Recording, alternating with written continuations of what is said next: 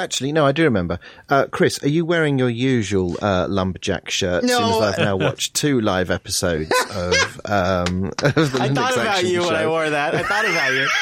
Because you know I can't wear. it. I got some great swag, but I can't wear it because it's green. Uh, and I, I left the new jacket, which I gotta say. So uh, Wimpy sent me a uh, Ubuntu Mate zip up jacket Whoa. Fancy. with his Fancy. own, yeah, his own custom design.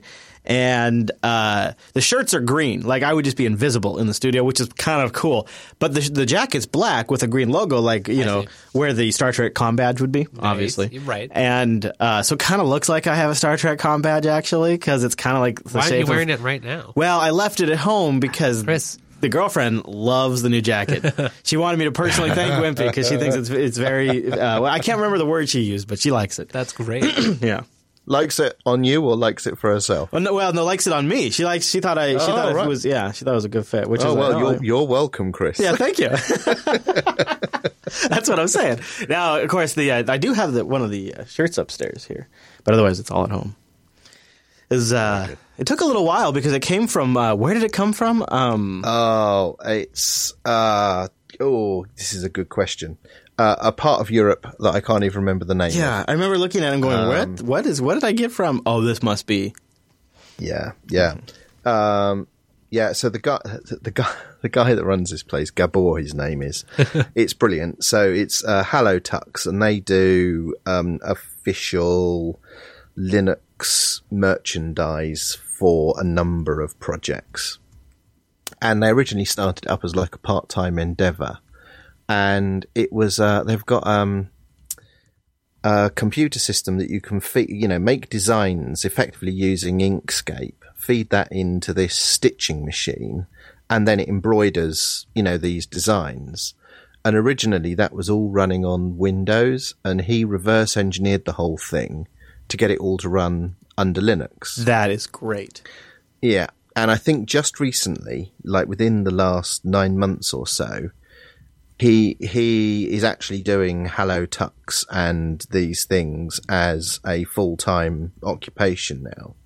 But he gives back a rather hefty slice to each of the projects. So, you know, Debian are on there and Open OpenSUSE and, you know, countless others.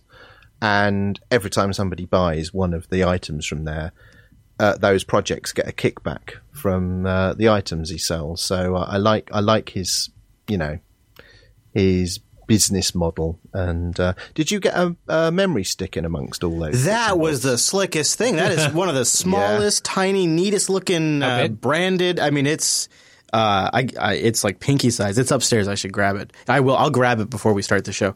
Uh, Yeah, it's, I really like those. yeah, that is slick. Like I would buy that. Like uh, if you were, if this was back in the day where we had software on shelves in stores, right. and I would go down to the computer store and I would buy it. Ooh, some new software. This would be like that, like minimum price for that forty dollars. It looks like a forty dollar, like Wow. It's a high, it's a high class. Like if I, I don't ever know have why to, you're buying that much, paying that much for these kind of things. No, I Chris. know, I know. That's crazy, but I get, I take your meaning. Yeah, like I look at it and I go, I, I was like, oh, I almost wish I had to reload. I just would love to see this in the side of the Apollo. It's because it's a metal, nice looking thumbstick. Yeah. Yeah, and those those you get free if you order like two of his things. You get the the USB stick for free, or you can order it, you know, independently as well. So yeah, he's he's a good guy. It's amazing. What's the uh, site for people to that- check out? Uh, hellotux.com. Uh, let me just I'll go there right now. This is Linux Unplugged, episode 135 for March 8th, 2016.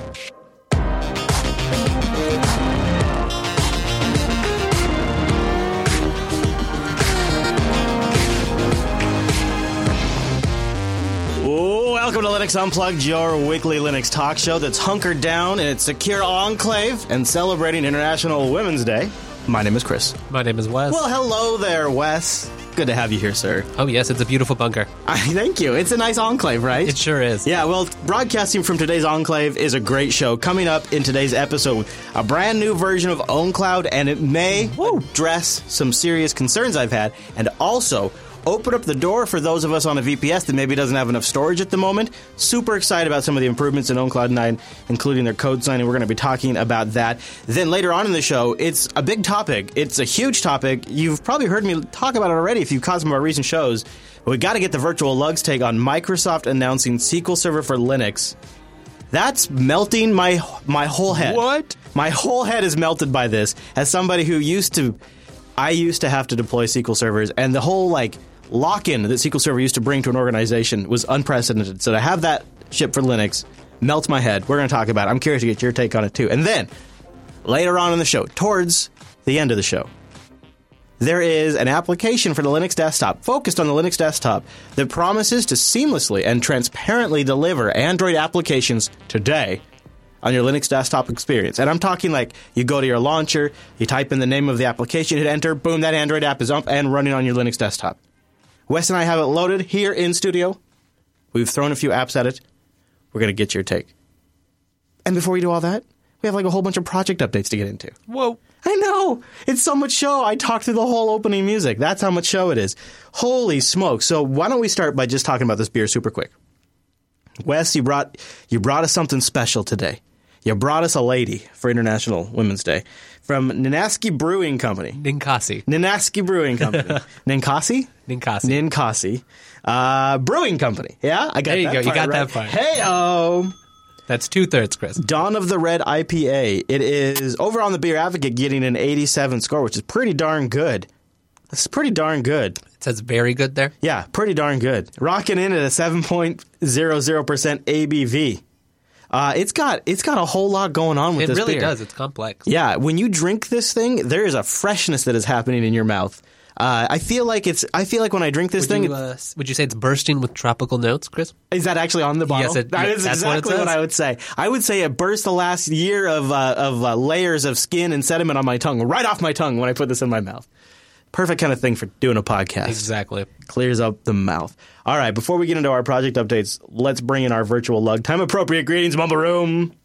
Hello, hello, hi there. Whoa, hi yo. Yes, of course. So uh, I got I got a secret. I'm very excited. Um, I'm planning to pick myself up something in the near term. New toy? Yeah, I, I, I hate using the term toy. I hate calling it a toy. New business item? Yeah. Well, because in my estimation, it is legitimately I'm comparing these different solutions. I mean, I legitimately am curious. Uh, I've been hankering for a really good Kodi box and a really good Plex box Yeah. and a really good Netflix box. I wanted to do all of these things, and then if you can throw in some YouTube and maybe a Hulu app, now you're really getting my attention. But I, you know, I don't, I don't, I don't really want a lot of the different options that are out there, and I don't want to build a box really. I don't really want to use Raspberry Pi three because or two because you know I want Netflix and whatnot. So I've been thinking about Kodi. Been thinking about Kodi. I'm going to tell you what my solution is. But Oh, I'm first, very curious. First, I'm going to just talk a little bit about the new Kodi release that uh, I'm getting pretty excited about. So version uh, like 17 or some crap like that. I'll give you the exact number here in a second coming out real soon. And they got a brand new look, you guys. A brand new look. Today with is a new milestone. They say Essentuary, I think is how you say this one, Wes. What do you think? Estuary? Estuary. Estuary. I like Consentuary. Uh, Estuary. Uh, and it's a brand new look. It's pretty cool. You'll see that it's got the main new eye catcher is a whole new home screen, which will guide you through all of the main sections that are available. They've added some useful widgets for movies and TV shows, like random and recently added in progress. Actually, sounds a lot like it's been inspired from Plex. Unplayed, most played are also available. Look at this UI. It's looking pretty good. They're calling this. A, they're calling this. The, what's cool about this is this is also going to be something they'll make available for touch interfaces with a slight refa- uh, retouch of the UI. Uh, at entering the library, you're going to notice new views have received some facelifts. Developers tried to keep functionality, information, in balance. I Thanks, it does look- I think it does look pretty nice. It does look pretty nice. And then one thing they also say, they've enabled uh, themes in the default uh, or colors in the default theme, so you can have a whole bunch of different colors now in the default theme, which is which is new. Here's where I'm going with this, Wes. Starting in version 17 in Krypton, you're going to be able to use this. This nice looking, I think it looks better than Plex. It's got you know all the plugins and features of Kodi. Plus, if you don't like this look, there's a bunch of other themes you can yes, apply. Yes. So I've been thinking, what would be the ultimate box? And I need, I have a special requirement: is I want it to be able to run Kodi, I want to be able to run Plex, and I want to be able to do it. I want to be able to run Plex offline if possible. Mm. Because when I'm going down the road, and I got three monsters strapped to seatbelts behind me. I it is need- a it, yeah, it is right. a road safety uh, imperative that I can have Inside Out or Frozen playing on the television. I mean, it saves lives, literally. Because otherwise, it's Dad, can I have this? Dad, he did this. Dad, I want this. The whole drive, Wes. Okay, do you understand what I'm saying? I Wes? understand. So, uh, I think I'm looking at the Nvidia Shield TV. Whoa. Yeah. I did not expect that. Yeah, I didn't think you would. Yeah, I'm Tell me more about it. Well, the Nvidia Shield TV, you know, y y- it's it's got good performance. Uh, you can run all of these applications. It's actually got the newer version of Google's uh, television OS on there. That's not their first attempt at it, uh, and uh, all of the apps we love available for it. Crazy great performance. Thing can do 4K video. Nice. Yeah. So Oh, I'm, wonder- I'm wondering. Right on the website it says Kodi. Yeah, I'm waiting. Plex. Netflix. hmm Yeah, they, they they tout all the different apps it runs. You do you pair that with something with Kodi. So my thinking is wait till that thing drops in price a little bit, and I'm gonna jump on that thing, and that's gonna be my home entertainment setup. What's it? What's it cost now? Well, it depends on which one you want. See, I need offline storage, and I don't know what the you can get one with up to a 300 gigabyte hard drive, but the Okay. price starts to get to 300 dollars. So that's a little expensive. But I need the off. So I'm going to wait, or maybe I can see if I can add my own storage. But I'm just thinking, Nvidia Shield TV with Kodi is a super sweet, low power, quiet combo. Yep. Could be a good way to go. I bet there's probably a lot of other boxes. Anybody in the mumble room just shout, uh, waiting to shout out like, Chris, there's this Kodi box. It's so great. You can just get it right now. If you know of one. I've heard a few. Uh, there's a there's some like some uh, st- uh, some uh, Android sticks that are on Amazon that you get for pretty cheap that accomplish the same fundamental thing. So you can still use Kodi and you know Plex and Android apps, so you can get the same experience, but it's not going to be like 4K. yeah, man, I don't know if I want to stick. You know, I don't know if I want to stick because the thing is, is I want, I want This this. is thing- over sticks. I, I, I've been, I, I, I, I am over sticks because I just, I want this thing to be as fast as possible. Yep. I, I, I do not ever want it- time. I, I just, I, I want it to feel like it's right on the metal. And I, uh, for me, it's worth it. Like big ass uh, MKV files and uh, HD streams and video games. Like it's all worth it for me to have the sticks. They're just they're just as low end as possible. I know, I know, I know. Speaking of sticks, though, you know who is into the sticks? Mozilla. On March 1st, Mozilla's senior vice president for connected devices announced that the open source organization seeks to develop, test, and evaluate four Internet of Things software projects. This is coming from Mozilla. Project Link, Project Sensor Web, Project Smart Home, and Project. What do you think, Wes? Vanny? V A A N I. Vanini? Mumble room, anybody? V A A N I? Uh, anyways. They I'm got gonna it. with Vanini. Vanini. Yeah, there you go. Uh, Okay. I like that. The announcement didn't really mention anything about Firefox OS at all, but it's probably a safe bet that these I mean, things. they have it there. It's probably a safe bet it would use these things. Wes, my reaction, and then this is just me being an out of touch Chrome user. Uh, my reaction when I hear this is, uh, what? What? Mozilla's doing what? Why? What? I mean, I what?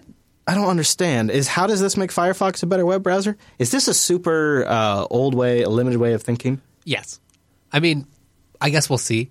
I think Mozilla's been trying to pivot to something like this, or at least explore for quite some time, but there hasn't been a lot delivered. So I don't know. I'm curious to see what it would look like.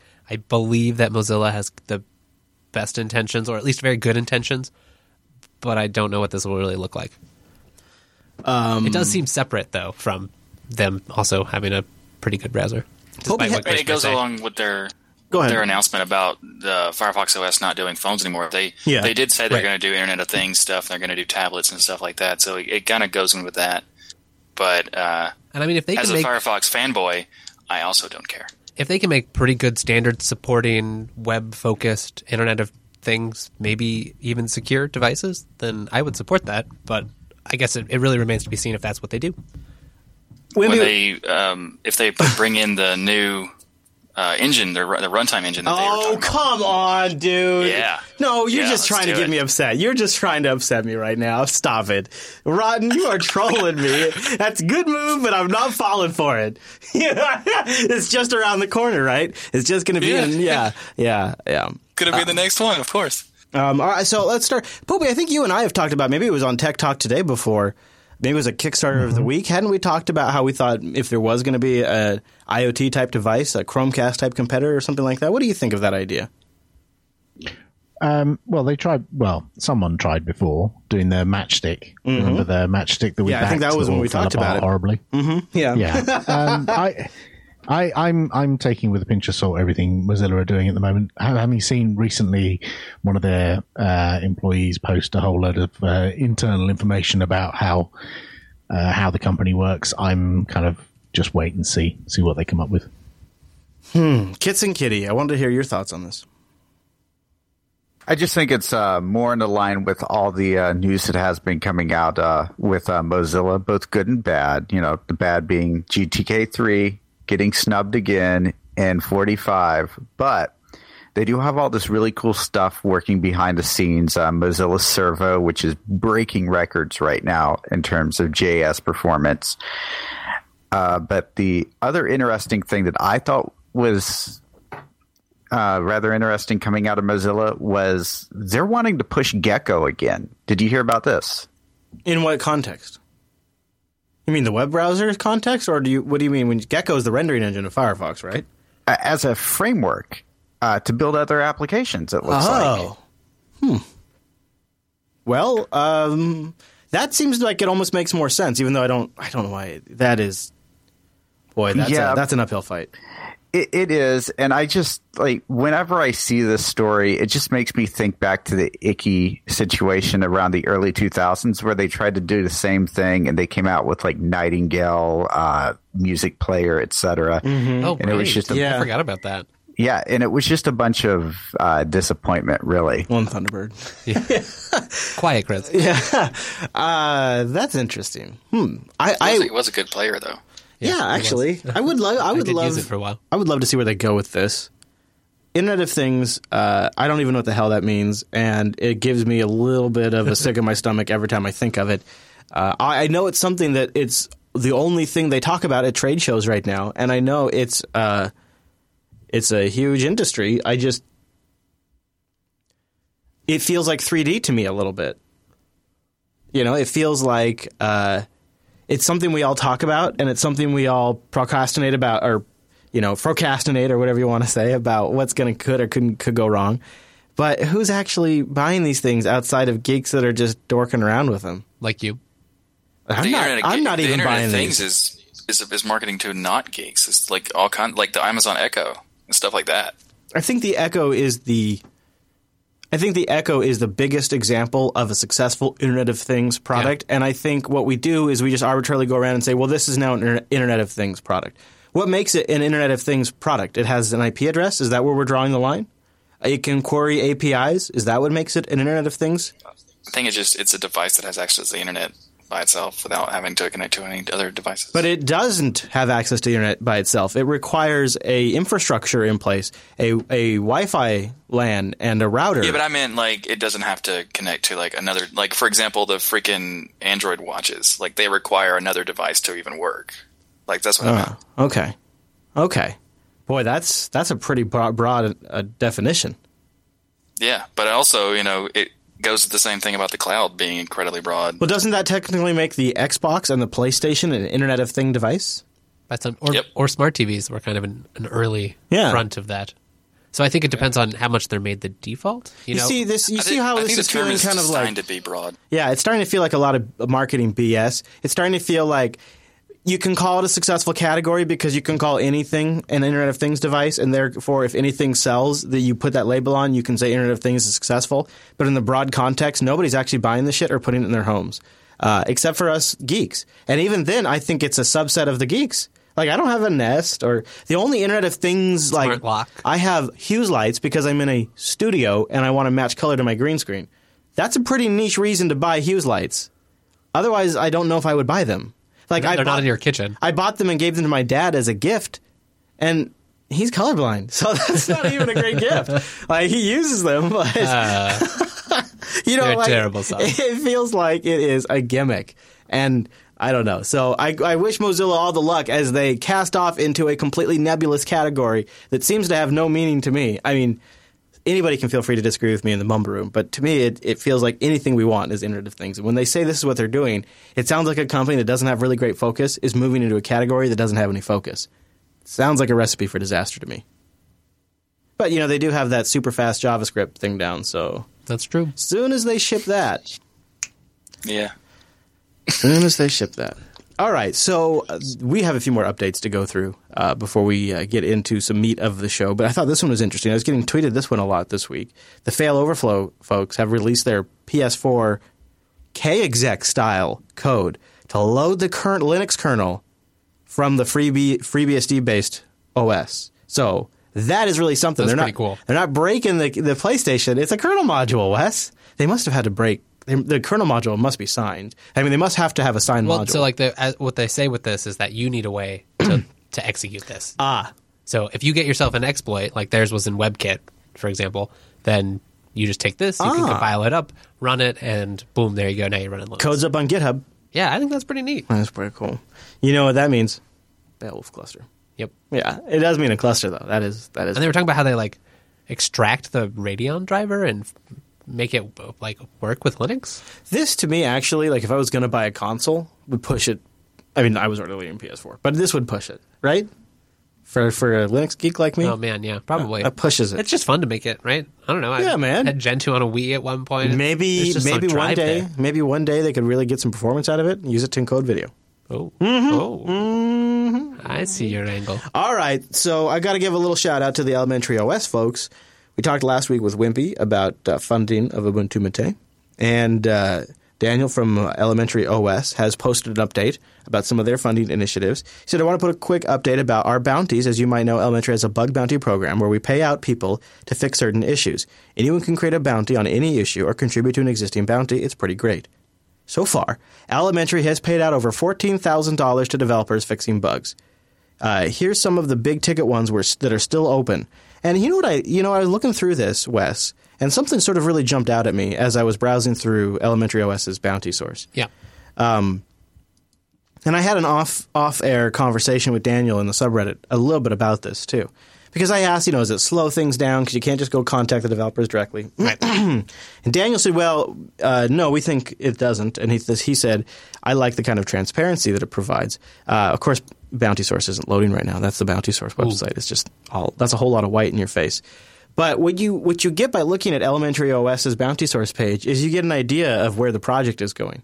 Like a pretty clear, like you can see there's three hundred dollars worth of money to work on the file manager right now, and what those top You can really see where they're putting their money. yeah, where's the top concerns in the file manager? They link all of the bugs in the bounty source to Launchpad uh, bugs too, which is kind of a nice way That's to do it for an Ubuntu based distro. So it seems like a pretty good system. Wimpy, I wanted to just sort of get your sort of off the cuff take on a system like Bounty Source versus sort of the funding that you've sort of come up with where you're working with developers directly. And did you look at Bounty Source and decide it wasn't for you, or do you just think it's a, a different strokes for different folks? What's your impressions on that? Yeah, I mean, Bounty Source is um, is definitely a tool, uh, platform that you can take advantage of. I did look at it, and I decided uh, it's a small project. Ubuntu Mate is a small project with a small group of people, and I wanted to focus on building relationships with people rather than so with Bounty Source, you can have a drive-by committer who can choose to work on a thing for fifty dollars or whatever it might be, and work on that one thing, and then never be engaged with the project again. And I wasn't so keen on that approach. I wanted to um, approach and reward people that had demonstrated a commitment to the project. So that that's sort of the the Yeah. the the route that I've taken. I think that, and I, I could also see different depending on the scale of the project, how a different approach can Yeah. make sense too. Yeah, I like I like browsing through there and uh, seeing what they want fixed, and I like the idea that as a, as a sort of somebody who doesn't have any capacity to um, contribute code, I could contribute money to their bounty source. Right. But then also I found myself kind of confused. Like, should I be contributing to the Patreon or should I be contributing to the bounty source?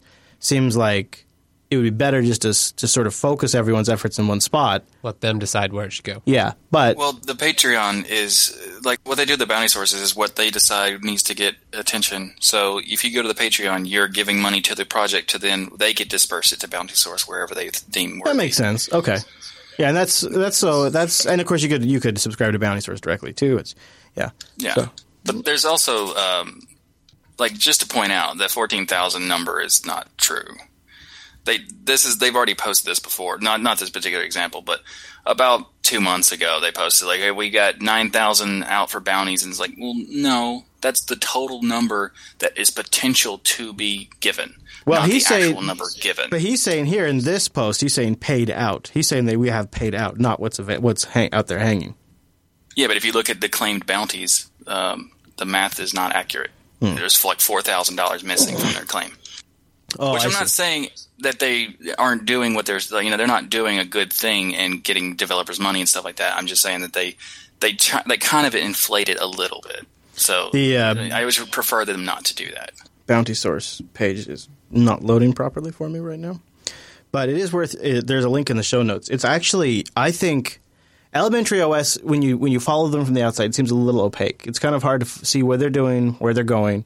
You know, they got they're probably working on stuff. But when you go to this, it's it's sort of sort of it's like pulling back the curtain. Insider's view. Yeah, you can you can get a you can get a pretty quick. Uh, yeah, this page just loaded for me, so you can see there's six hundred twenty five dollars worth of bounties available for their uh, new mail program. Elementary OS five hundred sixty five bounties for GTK Plus five hundred and twenty for the Shell three hundred sixty five Midori three hundred and fifteen Pantheon files, and they have different stuff in here. You can see like for their App Center. One of the things they want worked on worked on is to show the most popular apps feature, and they're willing to pay oh. money for that. Nice. So I am- this is making me excited for when their next version comes out. Yeah. it's been so long, and I haven't Yeah. wanted to. The, the current one's so old. it is it is kind of fascinating to watch it from that perspective. So I decided I'd, I'd toss him a few bucks to the bounty source just because I think it's an interesting idea. Totally. You know, because when I'm I'm the reason why I'm what I'm for those of you that are wondering why I'm looking at this stuff so much is I eventually want to come up with a model like this for JB when we can afford to do so through our Patreon. But I don't know Support the community that keeps you here. and so I was kind of looking at the Wimpy's model. I like that a lot because I like establishing those relationships with people. Right. Uh, But then this is another way to go. But this seems like for something that's not a, if if you're not a software project, this this model doesn't really work very well. But I, it's interesting to kind of check in and see what different people are doing, and I find both approaches to be very valid. So it's it's good to watch. I think. All right, Wes. The way Yes, the way ahead. you could adapt the way you could adapt Bounty Source to JB is that if you are using uh, open source software in the production of your podcasts and video casts, you could post bounties to add features or fix issues in the tools that you're using Sure. because that that way then let's pick FFmpeg because I know you use it a lot. Let's suppose you need it to tell you the price of tea in China. You put a bounty up for that to happen in FFmpeg, and FFmpeg benefit, and you've clearly funded that body of work. So you could make it work for mm-hmm. you know what you're doing, and it might be a little easier to navigate because obviously elementaries are a rather large project and there's lots and lots of bounties there and I imagine your the scope of your bounties would be a lot smaller. yeah, The I know. with there's a there's a big problem with bounty source though, in the sense that if you put money out for a particular thing and then no one does it, that money is still out. Like mm-hmm. there's a difference between pay like that. This is actually one of the things that I mentioned about them paying money to developers.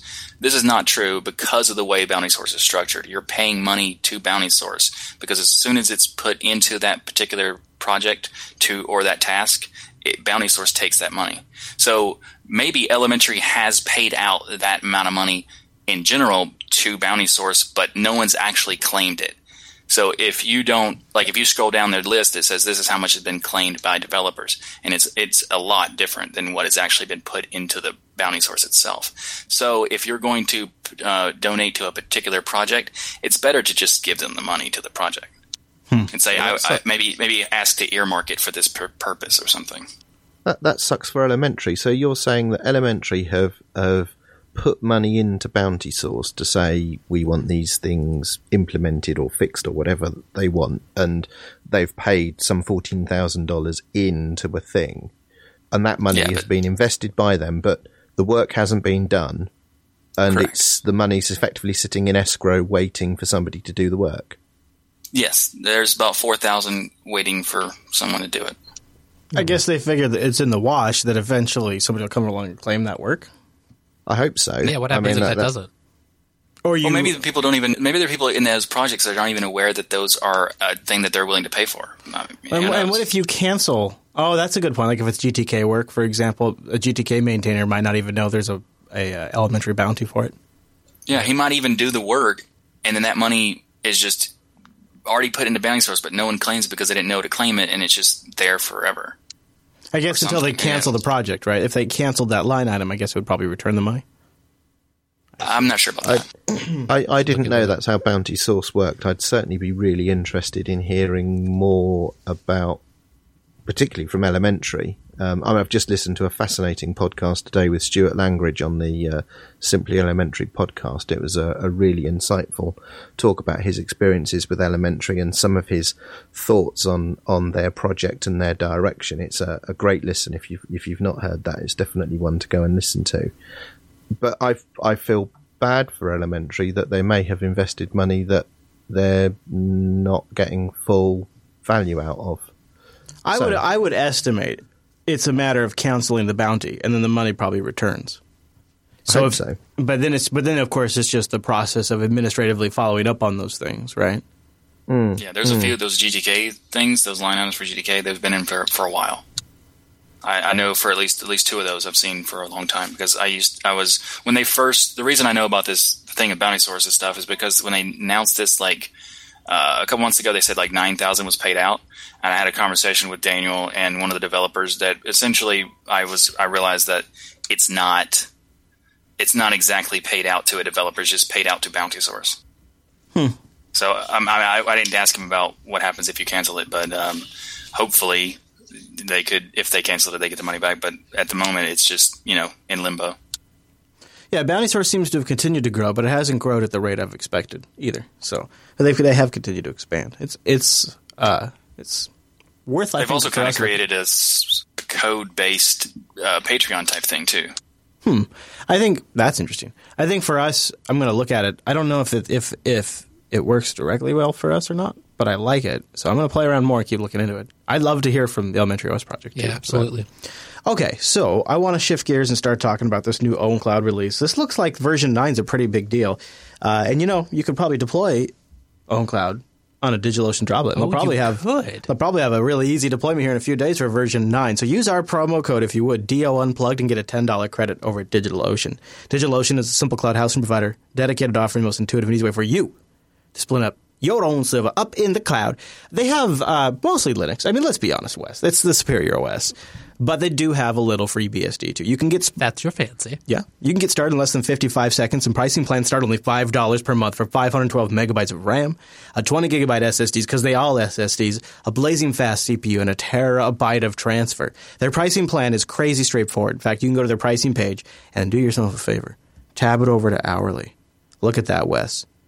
Three cents an hour, two Ooh. gigabytes of RAM, two core processor, 40 gigabyte SSD, and three terabytes of transfer. You know, it's kind of it's becoming yeah, just something you want to do. Oh, you're compiling the kernel. You know, something. Spin it up. Yeah, just, go, do it over there. Just do it on DigitalOcean Droplet. You know, if you're using things like Docker too, it's really ridiculously fast. You can get deployed on a droplet in no time. And they have data centers in New York, San Francisco, Singapore, Amsterdam, London, Toronto, Whoa. Germany. Got a new one open up in India too. That stuff's crazy. I tell you what. But you know what's cray cray? Super cray cray, intense cray cray. That interface. Yeah. Oh my goodness, Wes! That interface is so good. They have a straightforward interface that's very easy to use, but yet extremely powerful. I'm t- saying you can set like multiple machines, DNS host names at the same time, set up SSH private keys, backups. You can transfer between data centers. You can do private networking. You can destroy the machine. It, HTML5 console, all of that. One click application deployment, but it's still cray cray simple. I'm saying cray cray simple, and they have a straightforward API to make it even better to just step it up a notch. They have a really great API, and there's a lot of great open source code written around it. And go check out some of those great community tutorials written too in their community section. Super good stuff. Super. Really well written, well documented. DigitalOcean.com, just use the promo code DO Unplugged. And a big thank you to DigitalOcean for sponsoring Linux Unplugged. Linux Unplugged. Okay, so uh, I don't know if uh, you guys in the Mumble Room are OwnCloud users. Wes, are you an OwnCloud user? Come on, Wes. On and off again. Oh! But I've been thinking about using it again. Ooh, I got I got an OwnCloud instance I've been running now for about a year, and I got real heavy into it for a bit, and then I backed off for file syncing. I've been using it for CardDAV and CalDAV. See, that's what I was thinking about doing. Yeah? Are you liking it? I do, and I use SyncThing for the file syncing, and I'm using Dropbox still as well. Can't help it. So OwnCloud 9 is shipping, uh, and this is kind of a major release. The OwnCloud version 9 shipped with code signing, they say, which promises to offer users with safer code. I don't know exactly how, but by verifying the integrity of their OwnCloud installations during upgrades or installing apps. Well, that's code nice signing. Yeah. Uh, they say with 8 million users, OwnCloud is the world's leading file sync and share solution, providing users with safe home for all of their data. Founded six years ago as a project with the goal of bringing privacy and control back to users, OwnCloud is where it is today, thanks to contributions from well over a, a thousand open source programmers, designers, translators, and others. Uh, the big hot features. You ready for this one? Ooh, I want I want to hear it. administrators will happily, happily learn that it is now possible to add as many OwnCloud servers as they want or need as trusted servers to their infrastructures. Multiple OwnCloud servers, y'all, sharing and exchanging of usernames along with automatic name completion. Ooh. Yeah, from all the shared servers is a breeze. Trusted OwnCloud servers can be manually added by admins who have control over the automatic addition of servers. And starting in version 9.0, organizations and institutions like CERN, yeah, that's right, will be able to integrate deeply with their massive OwnCloud installations with their various storage solutions in their infrastructure, thanks to the addition of a new storage API that allows for unimaginable scaling levels Don't even try to imagine it, folks. built into OwnCloud. Enterprise Edition's also coming next month. We got some nice UI improvements that look great. Hello, Slack. Nice calendar. Hello. It's looking really good. I want to talk a little bit more uh, about this, but uh, I thought instead of me talking about it, Wes, I'd play a little bit from the OwnCloud site. Are you ready for this, Ooh, Wes? let's hear it. This is direct from the OwnCloud site. Uh, I thought we'd hear it from the horse's mouth. As always, we are working hard to give you tools to manage your files. Wait. Wait. That's no good. That was no good. I, we, we gotta, we gotta, we gotta, we gotta give them a little tip. Let's fix that up. Hold on, stop the show. Stop the show. We got to give them a little tip. This is this is us contributing back to the open source community. Wes, this is how we would do. it. If you're gonna, you, first you got to get yourself some hipster Kickstarter music for the That is background, essential. right? So you get that going. That makes everything sound better. You wait for that to play a little bit, then you start your video. Hello, OwnClouders, and welcome to your personal guided tour of OwnCloud 9. The newest OwnCloud release is full of improvements and new features. See, this is better, right? Much better. Let's start on the main files page. This is the default landing for the web interface. In fact, we should just have that for the whole show. That's not I'm, bad. I'm down to keep listening. So that's our advice to the OwnCloud project. Good release, solid release, but you know, maybe uh, put some hipster Spice music it in that video. Come on now, so it makes everything better. Uh, look at that though; it's looking really great. So OwnCloud Nine, Wes, what's been holding you back? sharing? What's been neat. holding you back? Be honest with me. Take the gloves off, Wes. I think mostly just that there had been this concerns about you know large file syncing, and I have I've been using SyncThing for a long time, so just, I've had that problem solved. So it's more been like, am I ready? Do I want to set up the CardDAV CalDAV sync Mm-hmm, server? But with like the Documents app and like kind of the more features they're getting, it's making it more like, well, I already have more than enough servers lying around, or I could spin up in an instant. Mm-hmm. So why not? Man, this UI is looking It's is looking looking, really nice. good too. Anybody in the Mumble room currently using OwnCloud and willing to maybe try upgrading to version nine and reporting back in the near future? I'm I might do it. Oh, look at that! No, wait, hold on. Sorry, let me see. That would be completely a no. Nobody wants to do it. All right, fine. Uh, I've I'm never not- installed GNU slash Linux. Oh, go ahead, go ahead, go ahead. You can take the you can take the fall. I don't want to have to do it. I'm I'm not using it at the moment. I've tried, uh, I think five, six, seven, and eight, and yeah, the file syncing uh, was a thing that I wanted to work, and it didn't work for me. But I'm going to try nine again, and I really want OwnCloud to work. And and there are features of OwnCloud that I sh- I should be using because I do have um, sort of um, notes that I sync around between all of my machines, and it would make much more sense to actually use something like OwnCloud to Yeah, me too, synchronize that stuff. Yeah. Now that I Um, think but about I that. really want I really want the file syncing to work, and that just hasn't quite cut it in the past. So, with that article about CERN and all of their petabytes of data that they're shunting around the place every day, I'm hope hoping that that's just not marketing spiel, and and that's really being. I, I see. time. I'm worried that until they replace CSync, the the, of, uh, the underlying sync library, I just I worry that the, the actual client sync is never going to be enough. I Uh, just want it to be good enough so like my wife or I could like put it have a own cloud server with my friends. You know what you and, could do too is you could them. always point OwnCloud at a SyncThing directory. See, directory. that seems like the way to go. so I want to get a couple other people to jump in here. So Rarian, you're you're a heavy OwnCloud user. Could you tell us? Are you looking forward to version nine? What are your thoughts? I don't know. We'll see. um, Are you too, been are you too uh, worried? Are you, is it, it's too it's you're too dependent on it to upgrade? I'm too dependent on it to upgrade. I, I, I've had a problem with any syncing issues like you guys uh, described, but I don't sync huge files like ISOs. So Okay, I'd be curious to see uh, what Muhahaha has to say in the mumble room because it sounds like you might be planning to upgrade to version nine. Yes, I just uh, started to use it, so I don't think it will that big of a problem. You're already using version nine?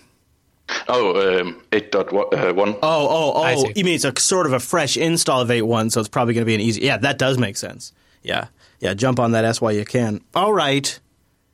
Maybe I should do it. it, it seems like yeah, maybe it'll be fun to just get it going. I could do a review of it too if I Yeah. did an upgrade. And would people be chat room? Would you be Then we interested in can a review? federate and share files with each other, Chris. Do people care anymore? Yeah, go ahead. sorry. Uh, so uh, you, I know you're a heavy GNOME user, Chris, Mm-hmm. and uh, so am I. And it integrates very well with the GNOME desktop. It integrates with the built-in Notes app in GNOME, uh, so it's easy to sync notes across. It's really great in, in that regard. Hmm. So I've been, I've actually been really enjoying Mate. So I was actually considering switching, but yeah, that- yeah, that is nice. That is nice. You just dropping the bomb like that on Yeah. us, Chris? Well, I don't know. It's just I've I sat I've I've been using the Apollo a lot, and then when I sat down uh, at the GNOME three desktop, it was the file You were manager. something? The file manager. Oh, I like I prefer the way Caja works. To me, it just works better. But yeah, points well taken. I do like the integration with GNOME three. I'll, I'll consider if people are interested. Let me know about a review of OwnCloud. I'll take a look at Even it. if it even if it blows up in your face, that's still another episode. Jeez, thanks, thanks. Yeah. Uh, well, hey, no, it can't blow up my face because code signing. you're secure. code signing. Good to go. Don't have to worry about it. Hmm. I guess I do like the idea of updates, but you know, this is all goes back to OwnCloud's been one of the big advocates that don't get updates from their repo. Right. Get them from us directly. All right, I'll dig around. I'll see where. Uh, I'll give it. A, I'll give it a consideration. You know, I was. I've been. I've been recently thinking too about using OwnCloud to store uh, like a digital filing cabinet because uh, I just got so much paperwork. Right.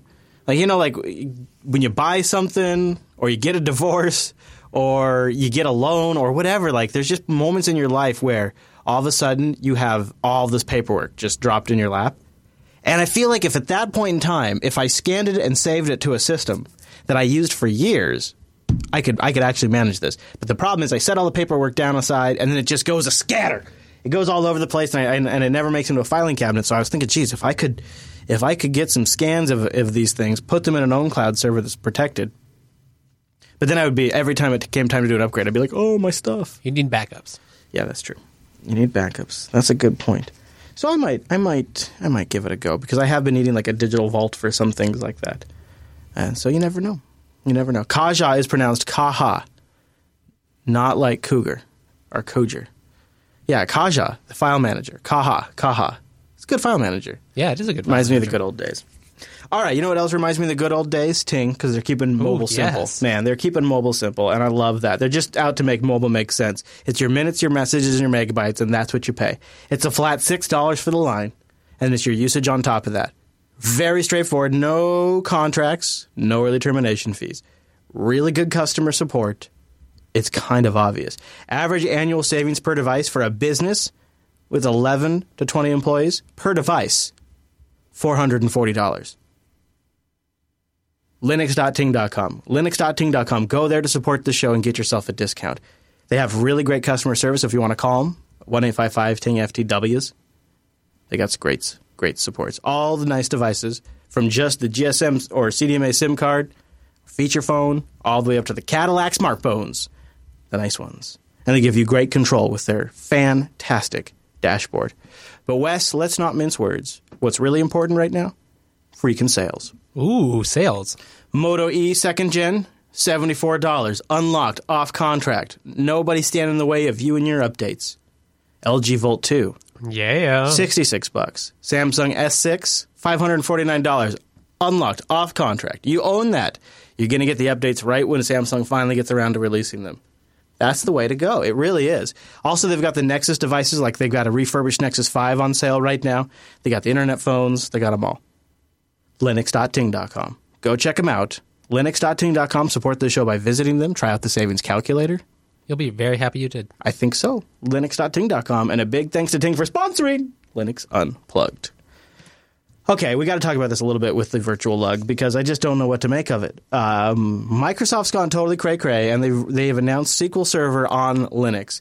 On Linux. Popey and I had a chance to talk about this a little bit today on uh, Tech Talk today, and Popey said he actually fell out of his his chair. so I think he was pretty surprised. Wes, what was your reaction when uh, Microsoft made this? I was pretty surprised too. I'm it'll be I'm curious to see it running.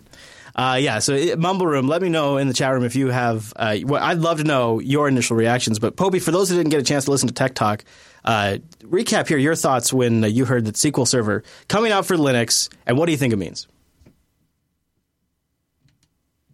Popey, that's your. I was talking to you, Popey. Anyway, all right. ND Carses, you your takes. Do you think this is a go, to go up against Oracle? You go. Yeah, I mean, there's been so much. They've been losing so much ground to the Linux Oracle Constellation hardware server. You think you think it, you so you really think it's more of a straight Oracle competition play and less of uh, uh, trying to stay relevant by going to Linux play. Well, I mean, they also want to sell their stuff. Like with virtualization being the primary platform, being you know cloud first, then you know the primary apparatus.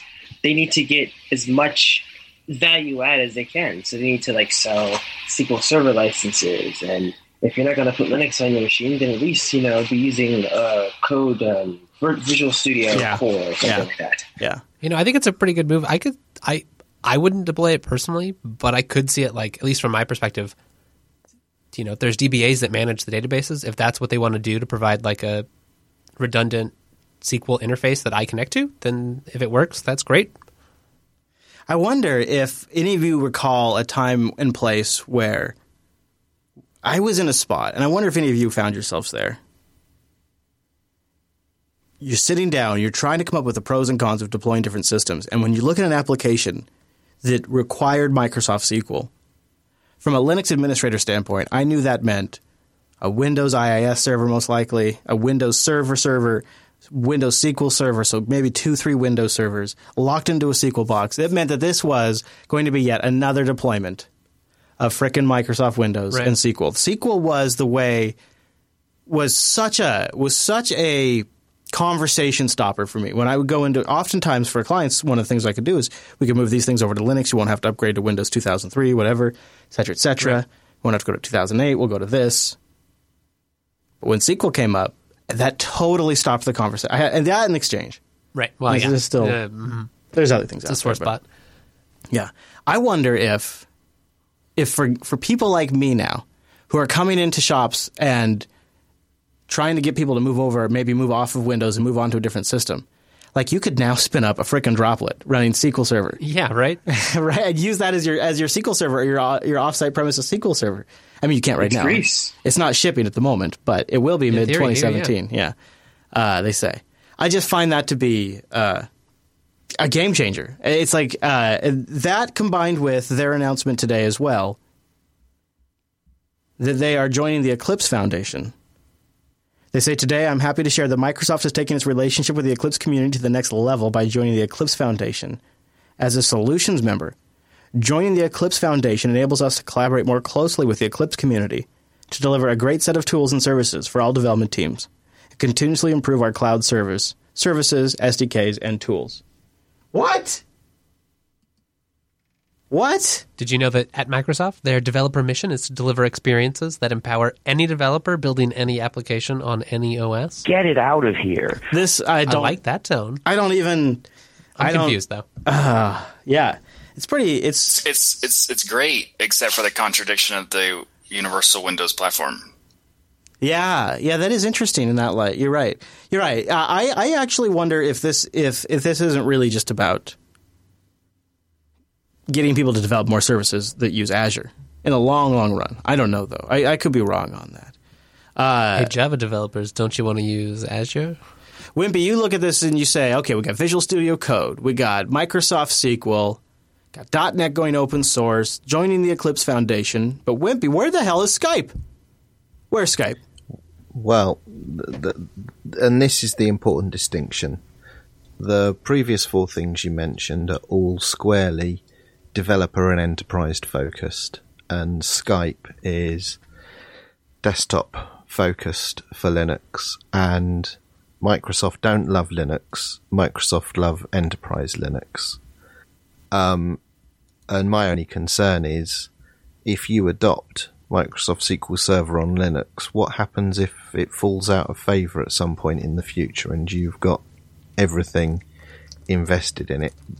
Then where do you go? And this is why open source is the safe bet because you can't have the rug pulled from beneath you.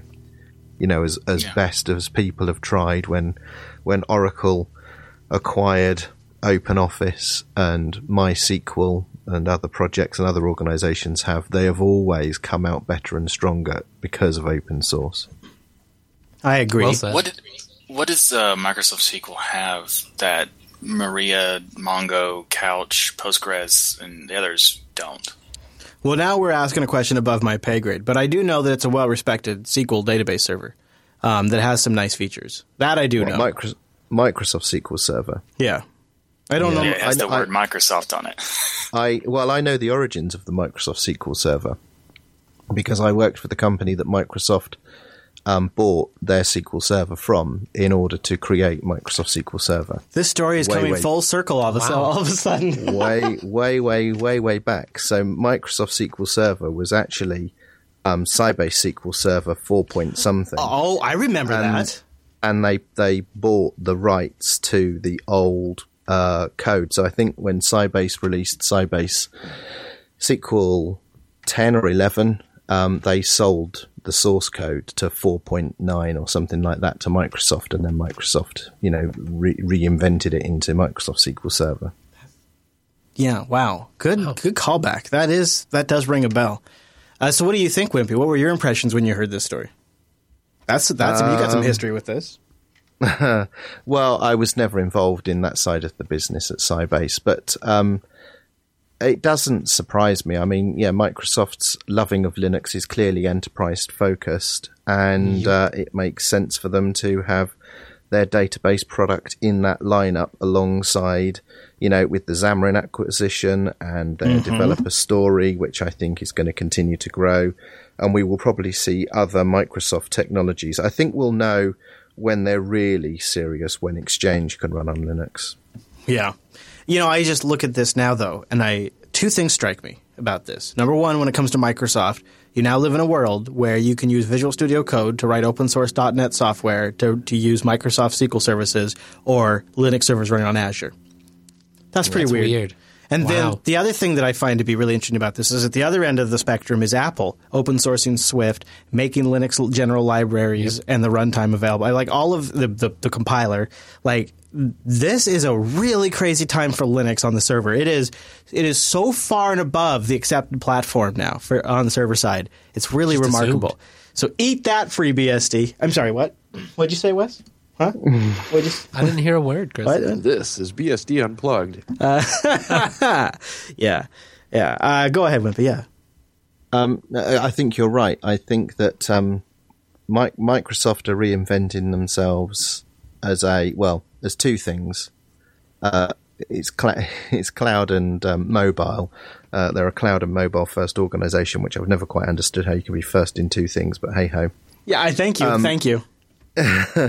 um, but I think this is a tacit admission that Linux has won the enterprise server space, and that Microsoft have to be a provider of software in that enterprise market in order to continue to be relevant. Right. It really, it really has nothing to do with Microsoft being a good open source citizen or Nope. And, and keep in mind, SQL's not open source, right? They're Right. just releasing it for Linux. Just runs. Uh, it has to do with that Linux is in such a market dominant position that after years they finally bent to this position. But they seem Yeah, like they're if bending you- fast now. Now that Uh, they're yeah, now that I they've come to this new reality, they seem like they're actually moving in the direction. Yeah, I mean this this SQL Server must have been in the works for some time because that's not something you just cook up, you know, in in short term. That Yeah. that must have been going for you know many many months. Yeah, and, and even in terms of internal staff knowledge, retooling your staff to work on Linux or bringing That's staffing big, up. that's a big move. Yeah, like that. All of that takes like when you think about behind the scenes, a company who makes a competitive product having to retool to ship this on Linux. That's that's some interesting stuff right there, and it's Microsoft we're talking about. It's not Adobe, which would be incredible. it's Microsoft. And man, there's a lot of people that Figured fall into Adobe. that just want to get things done crowd. And It's like mm-hmm. that's the tool they know. Mm-hmm. And so if that means that Yeah. they can deploy it on Linux and it'll just work, so that's that's that's nice. Well, exactly right. You know, you've now got a migration strategy that doesn't involve changing your underlying RDBMS. Right. You can just have a Microsoft SQL Server on Linux that scales out horizontally, and your application can scale with that, and you're not constrained by the limitations of the underlying operating system. You know, which is you know, in order, order to do web scale applications, you need to be able to do that these days. Exactly. I bet it was. I bet it was ZFS coming to Ubuntu that made him do it. That was it, right? huh. This is interesting, though. And uh, what's next? Is there something next for Microsoft? Is there another thing coming? I don't think it's Exchange because I think Exchange is too hooked in with Active Directory. Mm-hmm. So I think it's got to be. See, SQL. SQL was its own beast on its own, anyways. Yeah. So there's something else out there. Something else. They're going to put Office on Linux. No, IIS. oh, I hope not. Oh boy, I hope not. Please no. You know, though, I do have a bit of a recommendation for uh, all the uh, gals and guys over at Microsoft that are having to uh, train up on Linux. That's our friends over at Linux Academy. This is where you go to get brushed up on your skill set, whether it's for your job, whether it's maybe because you're a multinational, multi-billion dollar corporations with tens of thousands of employees that has to retool on the new market reality. There's probably a use for Linux Academy. So go to linuxacademy.com slash unplug to get the unplugged discount. Over 2,000 325 video courses. Man, what would be crazy is a mashup of over uh, the uh, like last year of that number because this has been going up and up and up. Self-paced courses are awesome, and I love that for somebody who is self-motivated. But what I think is also really great about that is they have a great community to kind of help move you along a little bit when you need that, and they have instructor help. They have instructor help. They have instructor help. Did I mention?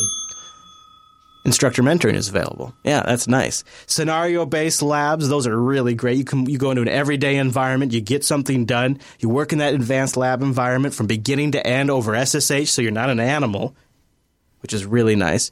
I tell you what, Wes, when I'm over at linuxacademy.com slash unplug, you know what I'm doing? I'm saving money on my future. Yeah, yeah. I'm making an investment in Chris, and that feels good. The graded server exercises are brilliant. Why sit around and wait all day? We got computers that can compute right now. Graded server exercise give you real-time feedback like a boost, like they should. You got a little exam anxiety? Ooh. Here's my tip. Drink a whole bunch before the test. If you don't want to do that, though, what you ought to do is go over to Linux Academy because they got stuff over that'll help you prep for those exams. They have a fantastic availability planner. You tell it how much time you got available, automatically creates courseware for you. You guys, seven plus distros to choose from. It adjusts the courseware and the servers that it spins up on demand. Oh, you need to learn AWS? They got courseware on that. You getting in the Red Hat stuff? They got courseware on that. You're developing Python, Ruby, get into Android or PHP. Guess what? Courseware on that, all of it, and more. LinuxAcademy.com slash unplugged. Go check them out. And a big thank you to Linux Academy for sponsoring the Unplugged program. Okay, so uh, I'm pretty sure I, I actually did a little research before the show to make sure I'm getting the pronunciation of this right. It's uh, it's something we've never talked about before. It's kind of new. I hadn't really heard about it. It's called I think you say Shawlink, and I got a little video to introduce. Ooh, let's see. Guys, welcome to my channel. today I'm making something absolutely amazing. It's called shashlik. Um, in translation, it's basically big pieces of meat on a skewer, which are grilled or barbecued. Oh wait, that was that was another video. Uh, sorry, no, uh, it's not. It's not barbecue skewers. It is software that allows you to transparently run Android applications on a standard Linux desktop as easily and simply as possible. Not large chunks of meat.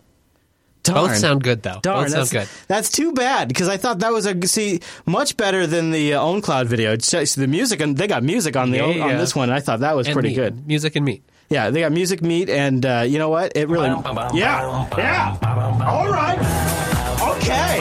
Add this to the JB repertoire. That's man. I'll tell you what. That's that. If you're gonna talk about if you're gonna talk about meat on sticks, Hi guys, welcome to my channel. this is that is.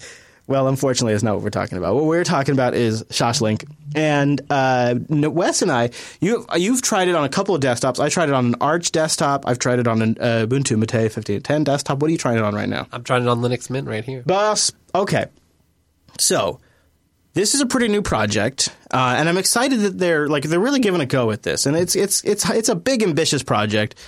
I gotta say, Wes, I ran into a few bumps. Yes, it's definitely it's definitely bumpy. Hmm. Okay, I was hoping maybe we had more success because I've only got one application to I've work. got one as well. Really? Yes. but it did work. I mean, it like it, it really did work, and that was cool. Okay, okay, all right. So when I tried it, I tried Snapchat, OwnCloud, uh, I tried Evernote, I tried Telegram. Oh, I didn't think of that. Um, and here's the first couple of there's a couple of limitations when you're going to run these Android apps on your Linux desktop. They have to have x86 builds. Not a lot of Google Play apps are doing that at the moment because you know people are downloading on mobile. They want them to be as small as possible, so they're optimizing the builds. So that's one big downside is it does have to have uh, uh, a x86 build in it. Another downside, of course, you're not going to have play services, and then maybe on the minor category of downsides is it does pull down a bunch of KDE dependencies. See, uh, oh, interesting. So I installed the. Uh, they, had, they have a deb on their website, Uh-huh. and it didn't. It didn't. uh, You know, there were no dependencies. you I just already have installed them. it. I did have to comment out. It did try to use KDialog. Yes, I yes. just commented that out, and it's been working Oh, okay, okay. because yeah. it still prints the message it's trying Yeah. to make a dialogue yeah. for. Oh, okay, okay. So uh, I did have a. It looks like some things on F-Droid have the x86. Oh yeah, sure. Okay, that's nice. After I was able to uh, download the Jupiter Broadcasting app and Ooh. open the live stream on your desktop on my desktop. That's and cool. Emulated Android, so I that was, pretty neat. I wanted to try the Audible app because I have an Audible subscription, and there's no way to listen to Audible on Linux that I know of. And so uh, I was like, well, that's a perfect opportunity. Is I will run the Audible app. It just crashes immediately. I couldn't get Evernote to install because Evernote didn't have an x86 build in their uh, Play Store, so Evernote was a no go. I will say it does seem to take quite some time to load. Yeah, yeah. That that sounds a little um, a little weird because uh, the Atom processors are x86, and there's a ton Yeah. of phones that have Atoms. I, I, I So agree. I they- I don't know. I thought that's why I thought there would be more that were x86 as well because there's there are x86 Android phones on the market. I was surprised by that. Kodi would be an interesting one to try. Although why would you Yeah. bother since you could just use the Kodi Linux version? True. Um, they show they show a whole bunch of apps, but the ones they don't actually show any of the ones I tried in their in their main screen. But here's what the experience is like: is once you have it, you download the APK, you you tell Shashlik to install it, and then uh, it actually gets integrated in with your desktop launcher's desktop menu. When you launch the app, it shows up in your taskbar as a running application with the desktop app icon. So when I ran the Audible app, it showed up in my dock on GNOME 3 and it had the Audible icon, which was pretty cool. And uh, Yeah. I launched it by hitting the super key and typing Audible in GNOME 3 search and hitting enter. And so that, that that part of it is really damn slick. And they're iterating on this thing super, super fast. I wonder if people out in the audience have messed with this. Anybody in the in the mumble room mess with any of these? There's a couple other out there that let you run Android apps on your Linux desktop. Has anybody played with this in the mumble room? There's some validity to it, I think. I've used uh, not this one, but I've used the the one that Google was talking about. Right. There's one that integrates in with the Chrome browser that uh, I've used Yeah. too. Um, and there's also some. I'm actually kind of Yeah. I I was kind of bothered by when you said that this uses KDialog. It kind of makes me confused because uh, KDE deprecated that like a couple years ago. Oh, well, there's that. You know, that was And just in the Xfinity- install script is too. a good option. Hmm. Okay. Well, yeah. I guess you, you were able to disable it, that right? So I literally just commented that line out. Yes. Yeah, yeah. So it has. So as you would as you'd imagine, it's a couple. It's a couple of pieces of technology. You have the Shashlik D, which runs Android space and responsible for a few things: drawing a custom boot splash, drawing the back and you know menu buttons, and notification receiving, and pass them to the host operating system. So that's pretty cool. And then they have the runtime. That's the desktop side of the integration layer. Provides small scripts to install APKs, extracting the icon and uh, creating the desktop menu icon and copying any relevant files around. It also provides the startup script, which launched the emulator. Oh, the emulator? Yeah, as the name suggests, this can, is a fork of QEMU, uh, of the QEMU Android emulator from the SDK. So that's where they're kind of getting the secret bolts. I here. see. Yeah. Uh, it's modified to show the window icon and the title of the app we're running, not like the emulator. That's kind of an interesting approach, though. Uh, near future plans drop the manual uh, AAPT parsing, uh, fix network stuff, which I don't know what that means. Yeah. I was able. I was. You were able to stream video. I was watching the live stream. Yeah. Hmm. Simple window resizing to be more intuitive. Tidying up packaging. Uh, getting access to the better access to the file system using Fuse. It would be pretty neat, like if you could get this going and get good pass through of you know Yeah. devices, Honestly- webcams. Honestly, yeah, because there are applications that come out for Android that I would kill to have on the Linux Yeah. desktop, and I would use these for uh, a decent Android uh, or the Evernote client from Android that could actually use maybe my like, microphone and control clients on Android. Yes. different things like that. Yes. Honestly, you know what? The Hughes Light app would Oh, be nice to have on my desktop. A very simple app like that would be great. So I could definitely see this. Um, there's a few things out there, even maybe Microsoft Office, Hey, possibly. Yep. Which is great, great. All right, Mumble Room, any thoughts on Android apps on, on the Linux desktop before we close the book on this topic? I haven't tried this, but the idea is, is awesome. Because you guys should try it out and see which ones work. See if we can find something that is useful. Yeah. I give them credit for shipping something right now. Yeah, it's worth checking out and playing around It with. is a little hard to figure out. Like, Yeah, when, you- when I installed the deb, it didn't get added to the path or anything, so I Ah, had to go find it and opt. I installed it from the AUR on, on my machine, and I did the bin. So I did shashlik dash bin from the AUR, and then you so I ran the you do the you do install, and then there's run. You don't have to mess with run, but you do install install the APK, Right. And that was it. But then you know you think about this maybe in context of Ubuntu phone, right? Right. And you think maybe this would be a decent way to run some APKs on Ubuntu phone. That would be pretty sweet. Be the right size. Hmm. Hmm. Except for its ARM. They got to work on that. So it's called Shashlik, uh, S H A S H L I K. And we have a link in the show notes. Chat room says no, they do not want this for Ubuntu Touch. No! Micah is upset about that. Sorry, Micah. Sorry. Micah, you should join the mumble room and tell me why. Because it might be a way to get some dice. Like, what about Waze, right? What if you want Waze? Or what if you want Google Maps on your Ubuntu Touch device? I don't know if they would work because of the Play API and all that, but I think I think there actually is some serious. I think there actually is some serious uses for this. Doesn't mean stop developing Linux no, desktop certainly not. Certainly not. That would be crazy. We would never say that. You know what else is crazy? Not attending a live Linux Unplugged. Oh, just don't make that mistake. Be here. you really you really sold that one. Don't don't don't do that. That would be Just don't. Don't. Never. Don't. No. Hey, you know, we should give a quick mention. You could come say hi to Wes at Linux Fest Northwest and me and the crew. Yeah. Linux Fest Northwest is coming Be up at the end of April. All right, jblive.tv for live shows, jupiterbroadcasting.com slash calendar, linuxactionshow.reddit.com to get it converted to your local time zone. We do it every single Tuesday. We'd love to have you in our mumble room. Thanks for being here. See you next week.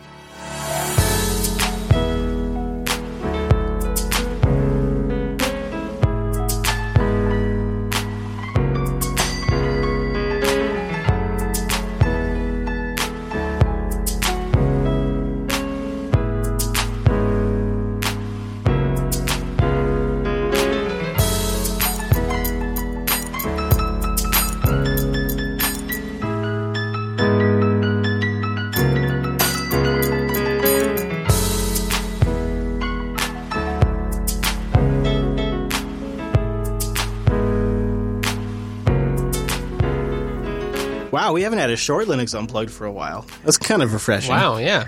Crazy. Hey, Chris. Yes, sir. I gotta go, but I just want to tell you, I just signed up for Linux Academy. Hey, very nice. I That's hope you great. enjoy. Enjoy that, Yep, Mr. Radio. thanks. All right. Have a great rest of your day, sure. Right on. You too. We'll see you guys later. Right on. Actually, Oh. I think we had two firsts uh, today in terms of uh, JB shows. Oh, late on me. Uh, we began 10 minutes early and we ended early. No way. We began early? Wow. I, I We began were on the nail. I started the show early? No way. No way. It was Yeah, 10 minutes you- early. Yeah, 10 minutes early. Wow. I never do that. How did we not? Usually we have enough things happening. Yeah. Wow. I just, I'd managed to get through all the things. Wow. There you go. Look at that. Rikai mentions I can use MPV to listen to Audible books. I don't know. I don't know how to do that, but that sounds good. Rikai, you, you got to give me details Ooh, I on just that. installed Flappy Bird. Really using the uh, using the thing? I don't know if it'll work, but I'm Uh, gonna that try. would be that would be decent. That wouldn't be bad. Flappy, you know, uh, games. Yeah. That wouldn't be bad. Yeah. That's Uh, actually a game that I'm surprised hasn't been ported to Linux. Is Flappy Bird Or like a Because- clone of it. It, it doesn't Yeah. need to be because there's uh, web versions of it everywhere, and there's like five thousand different clones of it. Well, Rotten, I wouldn't mind a K Flappy Bird on my system that runs natively.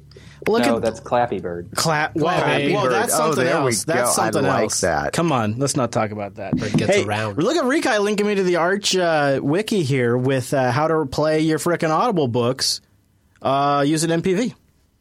How about that? Ooh, I've got Icon. Are you are you playing Flappy Bird? Not yet, It's but- loading very slowly. It's very slowly loading. Maybe well, I can you know, very slowly play it. That's later. a big game. That's a real big game. Yeah, yeah, yeah. yeah that's a big game. Very complex too. Yeah, This got- is not the fastest of computers. Oh, that's what it is. It's the computer. Yeah, blame the computer. hmm You know, Linux's fault. Ah, Slow as a you know dog. what you ought to do is get your uh, get yourself that new uh, Sputnik that's got the Thunderbolt on there. I have thought about Have that. you? Have oh, you? Yeah, I have.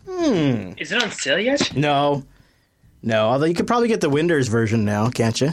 Hmm. For some arbitrary reason. I want one of those new 76 systems that are out. Yeah. Which one? Uh, it's the one that's one up from the uh, Gazelle. I was looking at that one. I was like, man, I, I need to find a need and justification for me, Oh, I know, to right? buy Yeah. this. Yeah. Yeah. Hey, look at this. Look at this. Yeah, that doesn't surprise me. Using uh, Pygame, there is a clone of Flappy Bird. Nice. Yeah, yeah. Are are you? I wonder if this is. Uh, I wonder if I search the AUR. If this is in the A. Oh, I'm not using Arch on this computer. I was gonna say if this is an AUR, I'm gonna get it right now. There's probably a PPA. Yeah, there's, yeah, it's probably a PPA.